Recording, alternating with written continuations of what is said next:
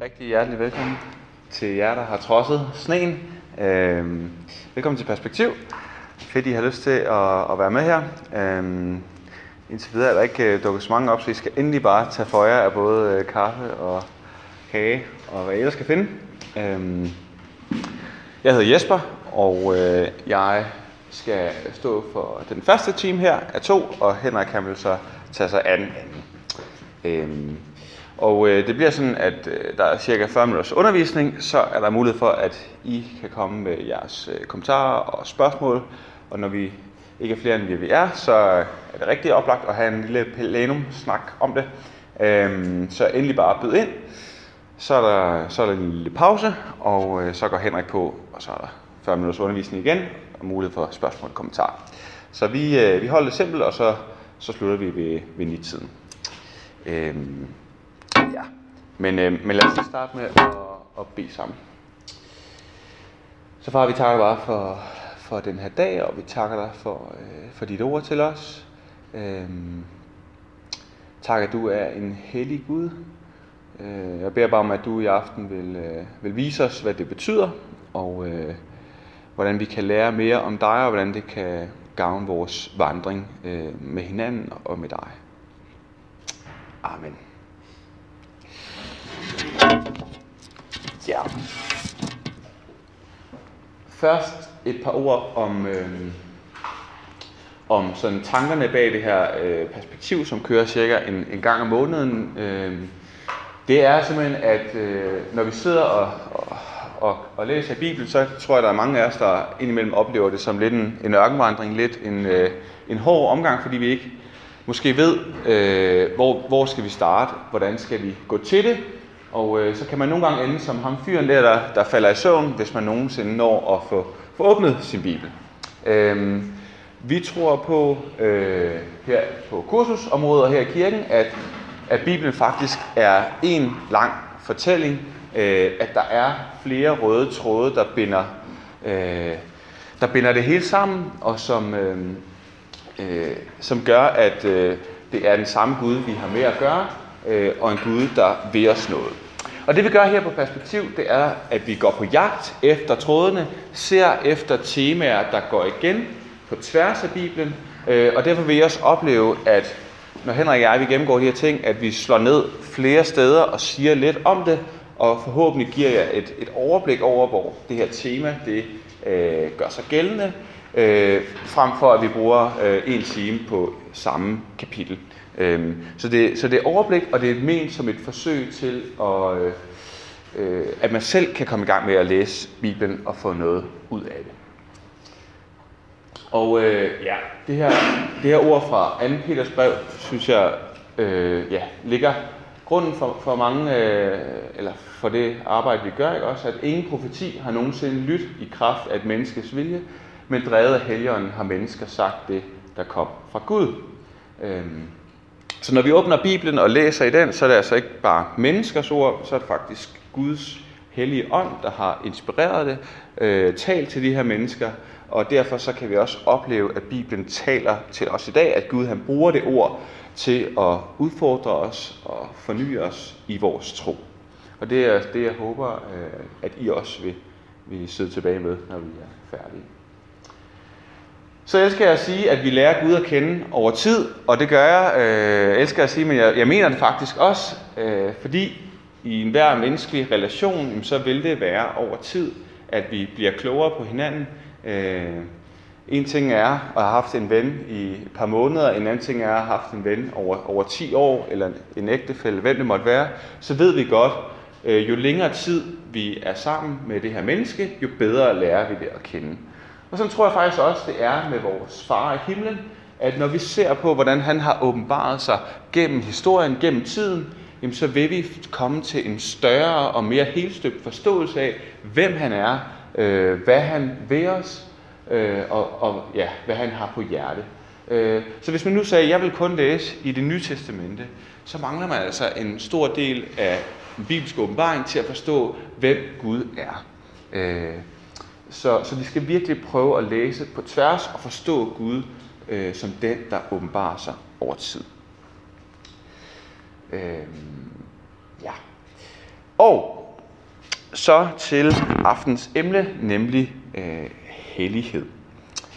Øhm, og hellighed, når man sådan lige smager på ordet, så tror jeg måske, at nogle af os tænker, hellighed, det er noget med, det er noget med fromhed, det er noget med en bestemt måde at, at være på. Det er måske endda noget, man forbinder med noget, der er sådan lidt, lidt kedeligt.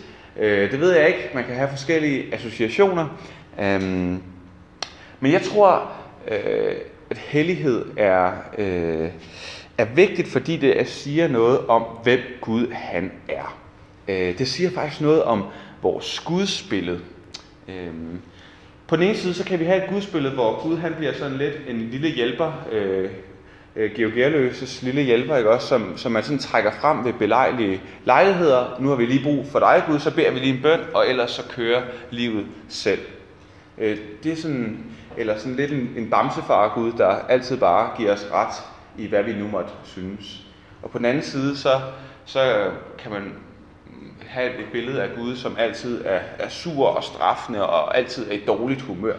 Og jeg tror ikke, nogen af de to gudsbilleder er sande. Jeg tror, når vi skal arbejde med den hellige Gud, øh, at vi skal finde en, en middelvej og finde frem til, øh, hvad er det så, Bibelen øh, præsenterer os for. At noget er helligt øh, betyder egentlig først og fremmest, at det er adskilt. Øh, at det er anderledes end alt andet.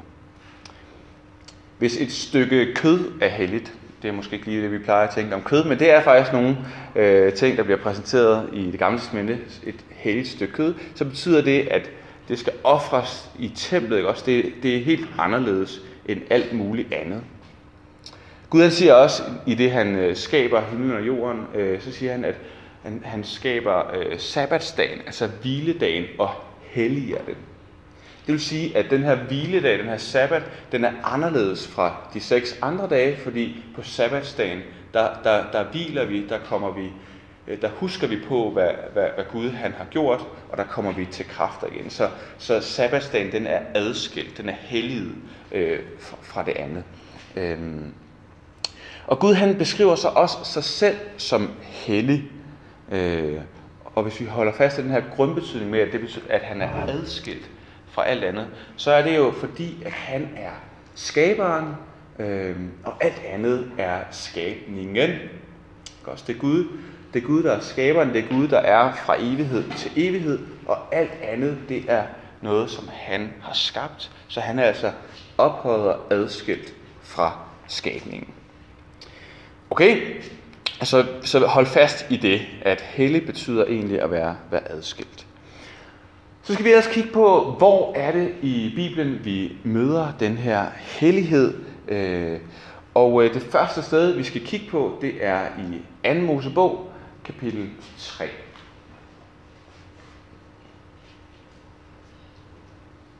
Og vi møder en, øh, en gut, der hedder Moses, og øh, han, øh,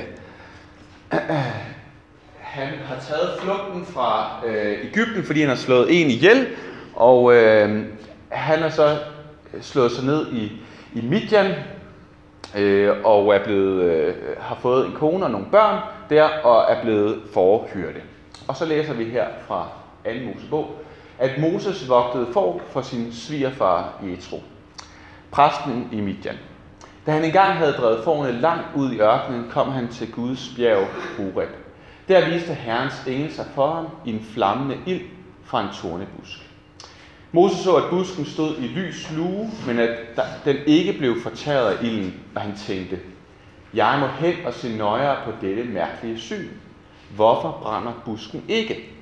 Men da Herren så, at han gik hen for at se det, råbte Gud til ham inde fra busken. Moses, Moses. Han svarede ja, og Gud sagde, du må ikke komme nærmere. Tag dine sandaler af, for det sted, du står på, er hellig jord.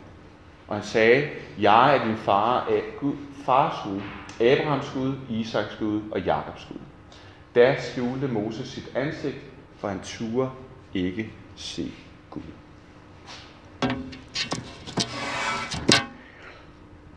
Det er jo på mange måder en, en speciel beretning, også Moses, der går rundt og, og vogter for, og øh, Øh, og så får han øje på den her tornebusk, der, der brænder, men som ikke bliver fortæret, ikke? også som, som bare bliver ved med at brænde. Og han går hen og tænker, at det vil jeg da lige se nærmere på. Og Gud han siger så, hey Moses, ikke også? Nu, nu må du ikke gå nærmere. Øh, tag dine sandaler af for det sted, du står på er hellig jord. Øhm, og øh, det jeg gerne lige vil fokusere på her, er det her med at tage sine, sine sandaler af, øh, øh, for, fordi at jorden den er hellig. Øhm,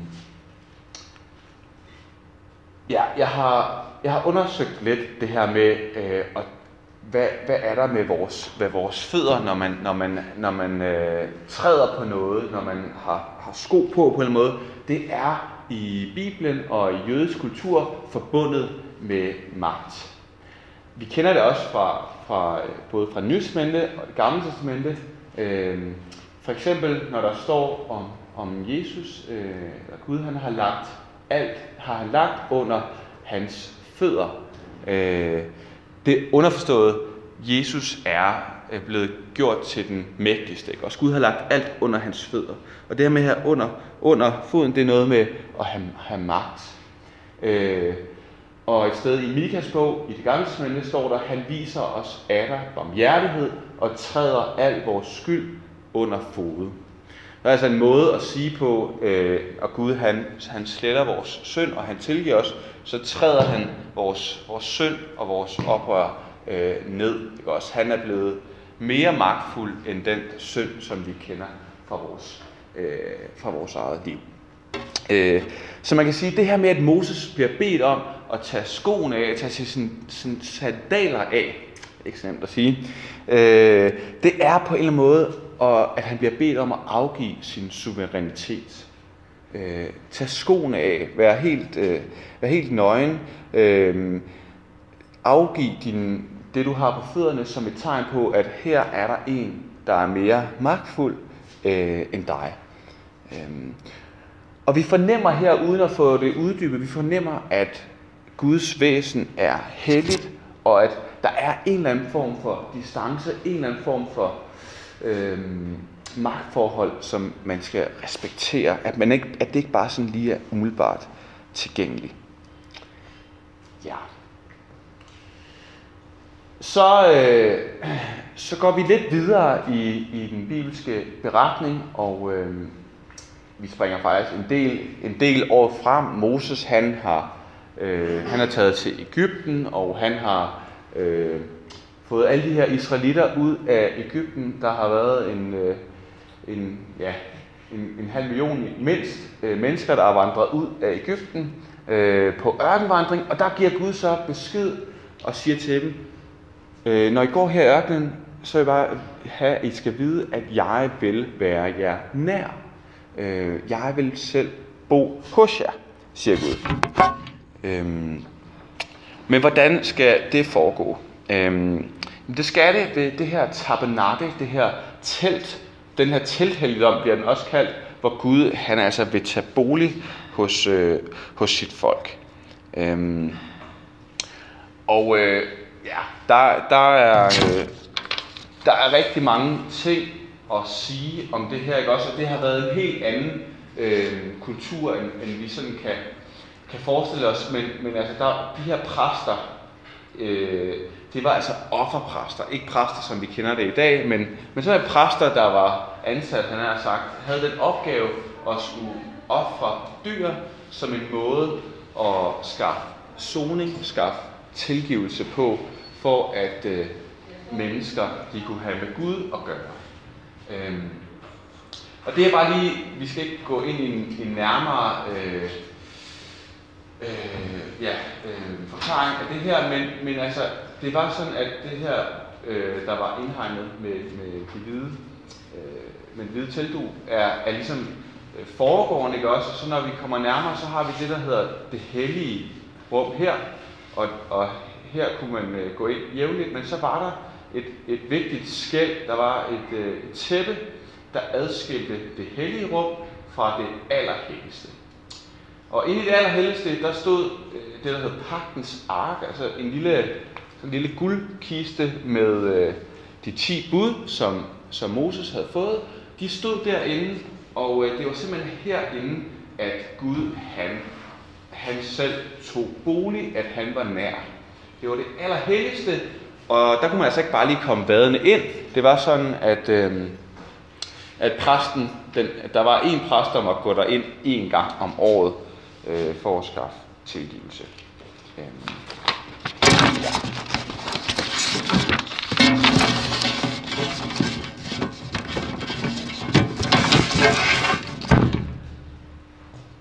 Så, så her der får vi fornemmelsen af, at øh, Gud han vil være nær ved sit folk. Gud han er hellig, og han er på en eller anden måde, der er noget utilnærmeligt over ham.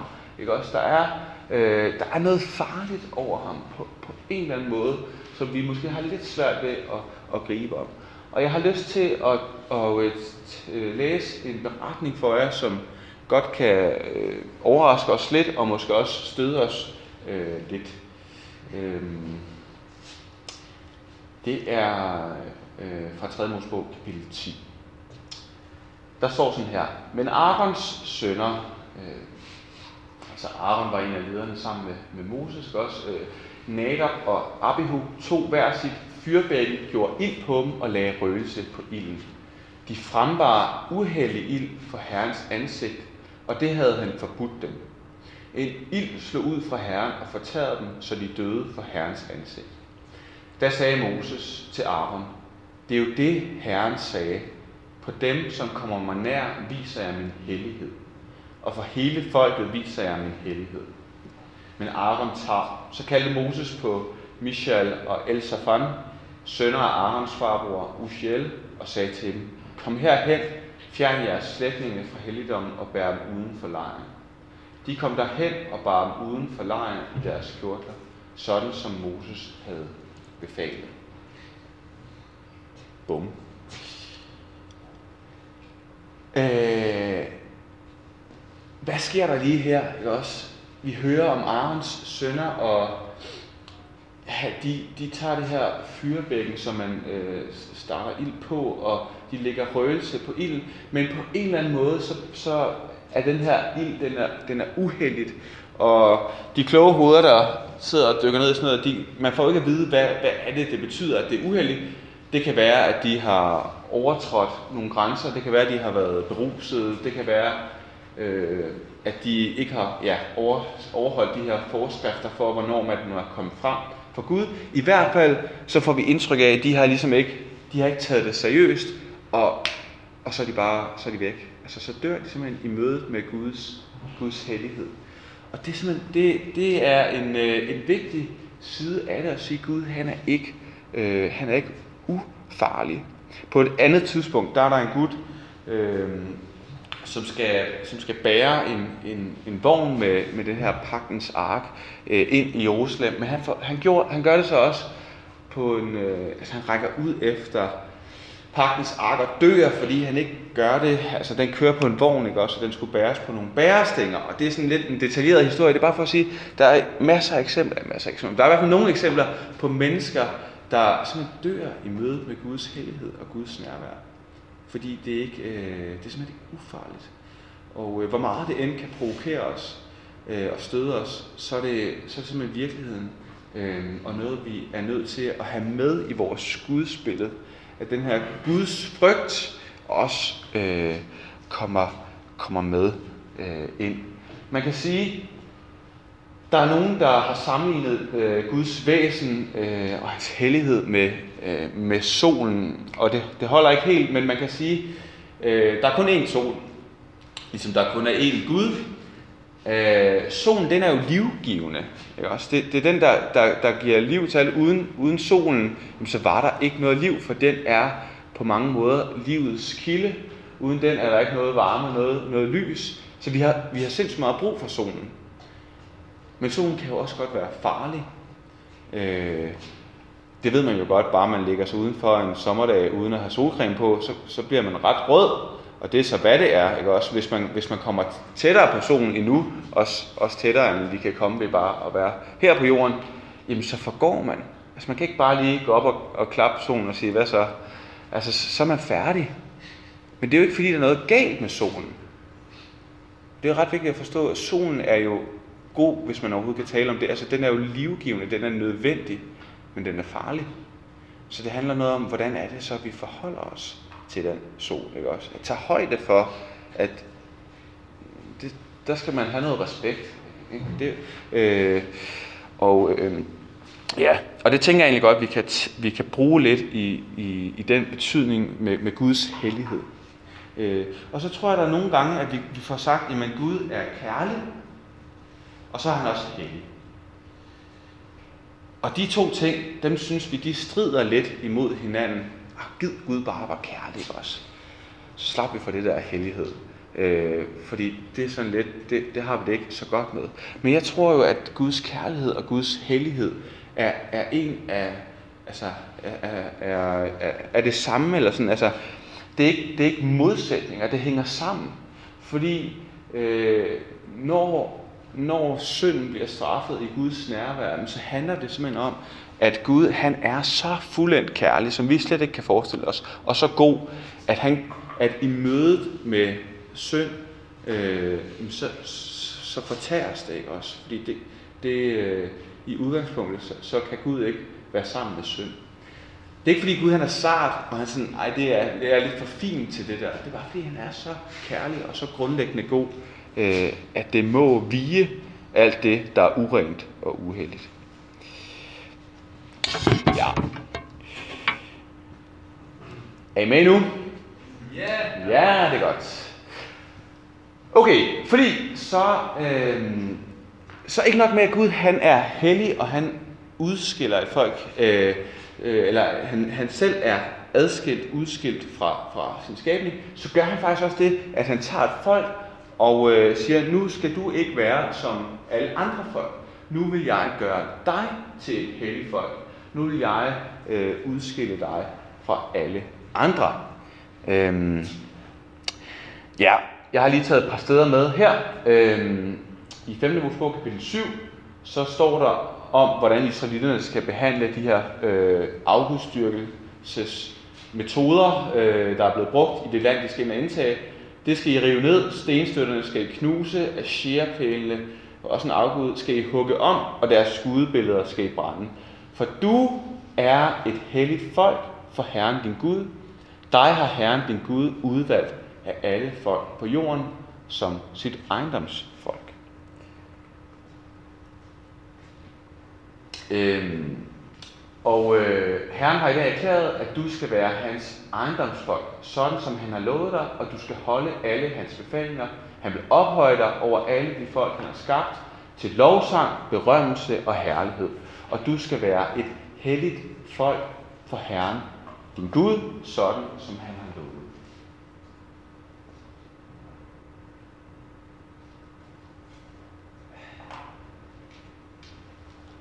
Prøv at tænke på israelitterne. Hvor længe, hvor længe var de, vi kan lige tage en lille bibelquiz, hvor længe var de slaver i Ægypten? Bare skyd. 400 år. Ja, kan vi komme tættere? Christoffer. 430 år, ikke også? Det her folk har været slaver 430 år. Det var ikke helt galt. Øh, I Ægypten. Og så får man altså en slavementalitet, ikke også? De står op dag ud og dag ind. De får bare at vide, øh, nu gør du det og det, ikke også? Og ellers så får du med pisken. Og du får sikkert med pisken alligevel. Ikke også? År efter år og efter år. Generation efter generation efter generation. Øh, Øh, og de har, jeg, jeg tænker, at de må have tænkt virkelig lavt om sig selv. Vi er ingenting. Vi, vi er slaver. Vi kan bygge faraos paladser, mens han øh, banker os sønder os sammen og prøver at slå de børn ihjel, som vi føder. Så kommer de ud, og hvad er det Gud han gør? Han siger til dem, nu skal I ikke længere være et slavefolk. Nu hører I ikke længere under farao. Nu hører I til mig. Nu taler jeg en ny identitet ind i deres liv. Nu skal I være et helligt folk. De går nærmest fra at være nogle af de mest, altså dem man så allermest ned på og udstøtte, ikke også? Til at sige, nu vil, jeg, nu vil jeg løfte jer op over alle andre, nu vil jeg gøre jer til hellige. Øh, nu vil jeg have, at I skal ligne mig.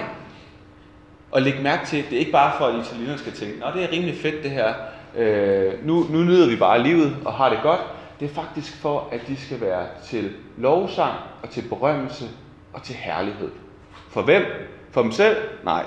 For Gud, ikke også? At når, når, når Gud han kigger på det folk, at så, øh, eller når mennesker kigger på det folk, så skal de simpelthen øh, lovsynge og berømme og herliggøre Gud for, hvad der sker med det folk. Det er tanken, når Gud han vælger at, at gøre dem hellige. Øhm, ja. Og hvordan er de så anderledes? Ikke? Også, hvordan er de så skældt ud, kan man spørge. Jamen, øh, og jeg har bare taget nogle eksempler med. De måtte kun tilbe én Gud. Og på det her tidspunkt, der er det en, øh, en ret utænkelig tanke. Altså folkene rundt omkring dem har dyrket et, et væld af guder. Og det var bare, jamen hvilken Gud kan lige hjælpe os på dagen, og handler det om øh, handler det om frugtbarhed, eller handler det om krig, så har vi lidt forskellige guder, vi kan henvende os til. Nu får det her folk at vide, det er én Gud, der er kun én Gud, og alle de andre guder er slet ikke, øh, slet ikke rigtige guder. Og I må kun tilbede den her ene Gud. Og faktisk noget af det, de blev kendt for, og israelitterne, det er dem der, der kun må tro på én Gud. Så noget med at være barmhjertig imod den fremmede, øh, og elske den fremmede, fordi de selv har været fremmede som, som slaver øh, i Ægypten. Og det er heller ikke lige frem øh, den mest almindelige tankegang på det her tidspunkt, at man behandler de svage og de udstødte og de fremmede øh, med kærlighed og med barmhjertighed. Øh, det har jo været nemt som ingenting at undertrykke og udnytte øh, de her mennesker. Men de så lige for at vide, I skal ikke være som alle andre. I skal skille jer ud ved jeres kærlighed og jeres omsorg til de her mennesker, der er marginaliseret i jeres samfund. Hvorfor? Jamen, så fordi I selv er fremmede, fordi I ved, hvad Gud han har gjort ved jer. Der var slaver, øh, men øh, de har så også mulighed for at blive, blive frigivet efter et vis antal år. Så, står der, så er der faktisk en lov om, at, at de her slaver, de skal sige, nu må slaven gå, øh, nu skal I lade slaver gå, hvis I vil. Og man fornemmer også lidt, at det måske ikke har været så dårlige forhold, fordi der står også, og hvis slaven så gerne vil blive, så skal han så have sådan en syg i øret og så skal han så være, øh, så skal han høre til den husstand resten af livet. Så der er altså nogle slaver, der har ønsket at være det. Men der var den her mulighed for frigivelse. Der var flugtbyer, øh, som dem, der slog mennesker ihjel, de kunne flygte til for at være i sikkerhed fra nogen, der ville hæve sig. Øh, og så det sidste, jeg har lige skrevet her, det er, at Moseloven, altså den lov, som, som Moses får, det er den eneste traktat, vi kender til på det her tidspunkt, der er indgået mellem Gud og et helt folk. Altså det handler ikke bare om, at Moses skal opføre sig ordentligt, og i øvrigt, Moses, så skal du så få lige for alle dine undersåtter til også at magte ret. Det her det er simpelthen en, en Gud, der siger, jeres velbefindende er afhængig af, hvordan hver enkelt individ opfører sig. Om, om I går og tager hinandens øh, øh, ægtefælder, om I snyder hinanden, om I håndhæver retten, eller, eller hvad I gør. Det er ikke bare kongen, den lederen, og så en eller anden Gud, der indgår en pagt. Det er simpelthen den enkelte, hvilket også er fuldstændig unikt, øh, både for loven og for, for den her samtid. Øhm, så det er ikke uden grund, at, øh, at, at vi kan læse sådan her i kapitel 4 i 5. Mosebog, at øh, øh, I skal følge de her retsregler om hyggeligt linje 3, så vil andre, øjnene, at andre folk få øjnene op for jeres visdom og indsigt, for når de hører om alle disse love, vil det sige, hvor dette store folk dog er et klogt og forstandigt folk. Hvor er det folk, det vil så nok så stort, der har sin Gud så nær, som vi har Herren vor Gud, hver gang vi råber til ham.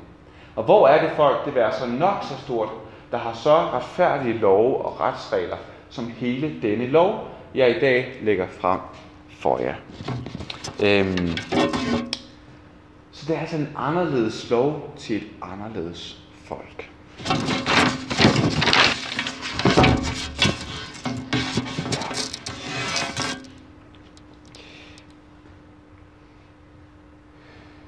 Og den her tankegang om, at øh, israelitterne skal ligne Gud, det er, øh, det er simpelthen en rød tråd, der løber igennem faktisk både det gamle testamente, og så også, når vi kommer op i det nye testamente.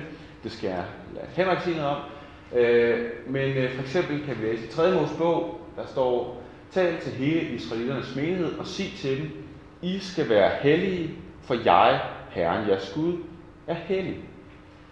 Eller, jeg er Herren, jeres Gud, som skilte jer ud fra folken. Ikke? Også der har vi tanken om, øh, der har vi tanken om, at, at ligesom Gud er skilt ud, så bliver folket også udskilt. Derfor skal I skille de rendyr fra de urene, og urene fugle fra de rene. I må ikke gøre jer selv opskyldige ved dyr eller fugle, eller noget af det, der kryber på jorden, og som jeg har skilt ud som urene for jer. I skal være hellige for mig, for jeg, Herren, er hellig, og jeg har skilt jer ud fra folkene, for at I skulle være mine.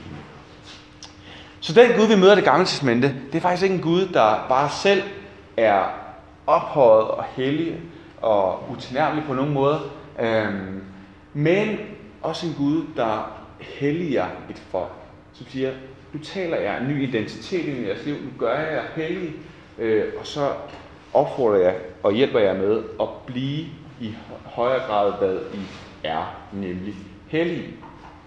Øh, og så kan man jo undre sig over det her med, at de bliver hellige ved ikke at, ikke at, øh, altså ved ikke at spise urene dyr og kryb og, og, og de her ting. Øh, og øh, det kommer, det skal jeg lige sige, jeg har lige fem minutter tilbage, inden I får en kop kaffe.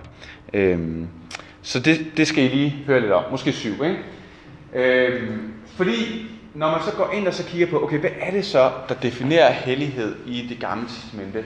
Øh, så tror jeg, det kan være sundt at skelne mellem to forskellige ting, nemlig øh, rituel, øh, rituel hellighed eller uhellighed, eller renhed, urenhed, og så den moralske øh, hellighed.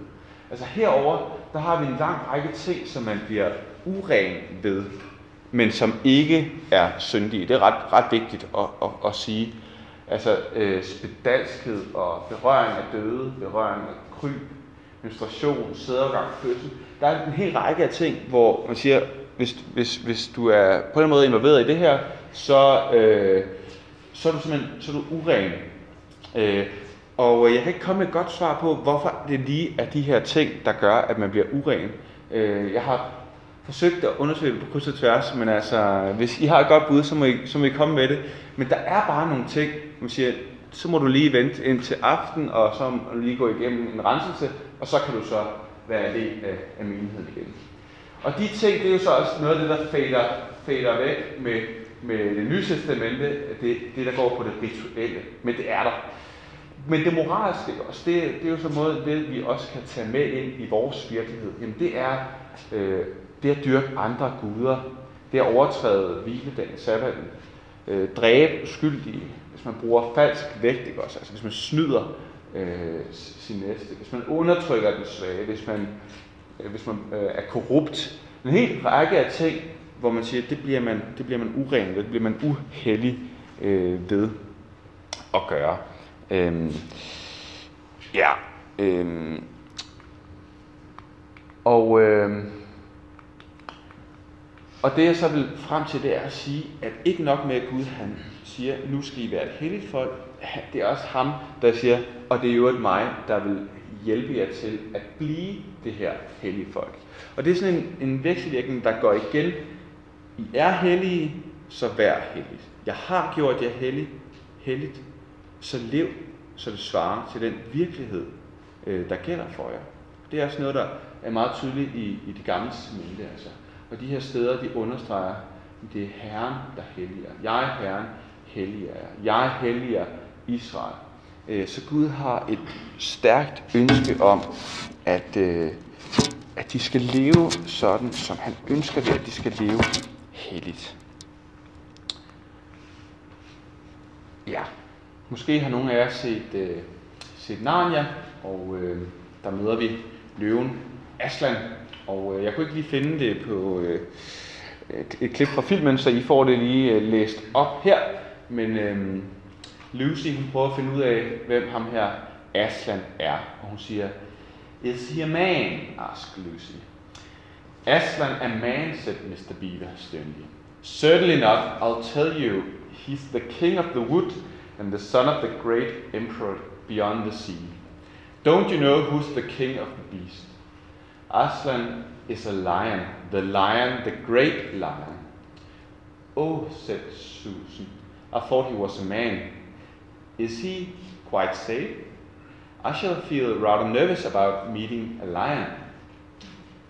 That you will, dearie, and no mistake, said Mr. Be- Mrs. Beaver. If there's anyone who can appear before Aslan without their knees knocking, they're either braver than most or else just silly. Then, then he isn't safe, said Lucy. Safe, safe, said Mr. Beaver. Don't you hear what Mrs. Beaver tells you? Who said anything about safe? Of course he isn't safe, but he's good. He's the king, I tell you.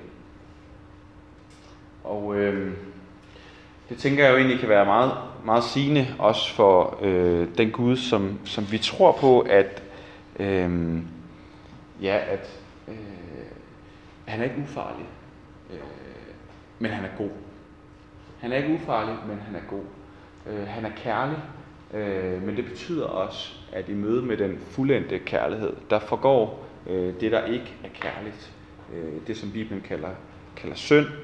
Øh, og øh, øh, ja, jeg tror, som jeg startede med at sige, at vi kan, vi kan ende i, i de her to grøfter, ikke også? Hvor Gud han bliver den, der altid giver os ret i, i alting, og aldrig rigtig, øh, at vi aldrig rigtig står med den der ærefrygt i mødet med Guds nærvær. Eller øh, at vi nærmest bare lever i total frygt for Gud, og aldrig tør nærme os ham.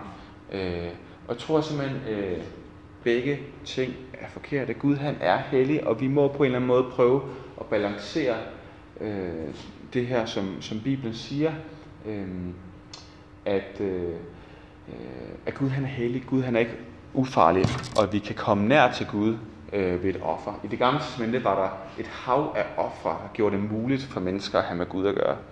I det nye testamente skal vi høre om et, et andet offer, øh, der har gjort det muligt for os. Øhm, ja, men øh, nu skal jeg nok være med at spoile, hvad Henrik han vil, øh, han vil sige. Øhm, ja. Tiden er gået. Hvis man selv vil læse det videre, så kan man øh, læse Esajas kapitel 6, der også øh, siger noget om, om Guds hellighed. Yes. Lad os, øh, lad os stoppe her.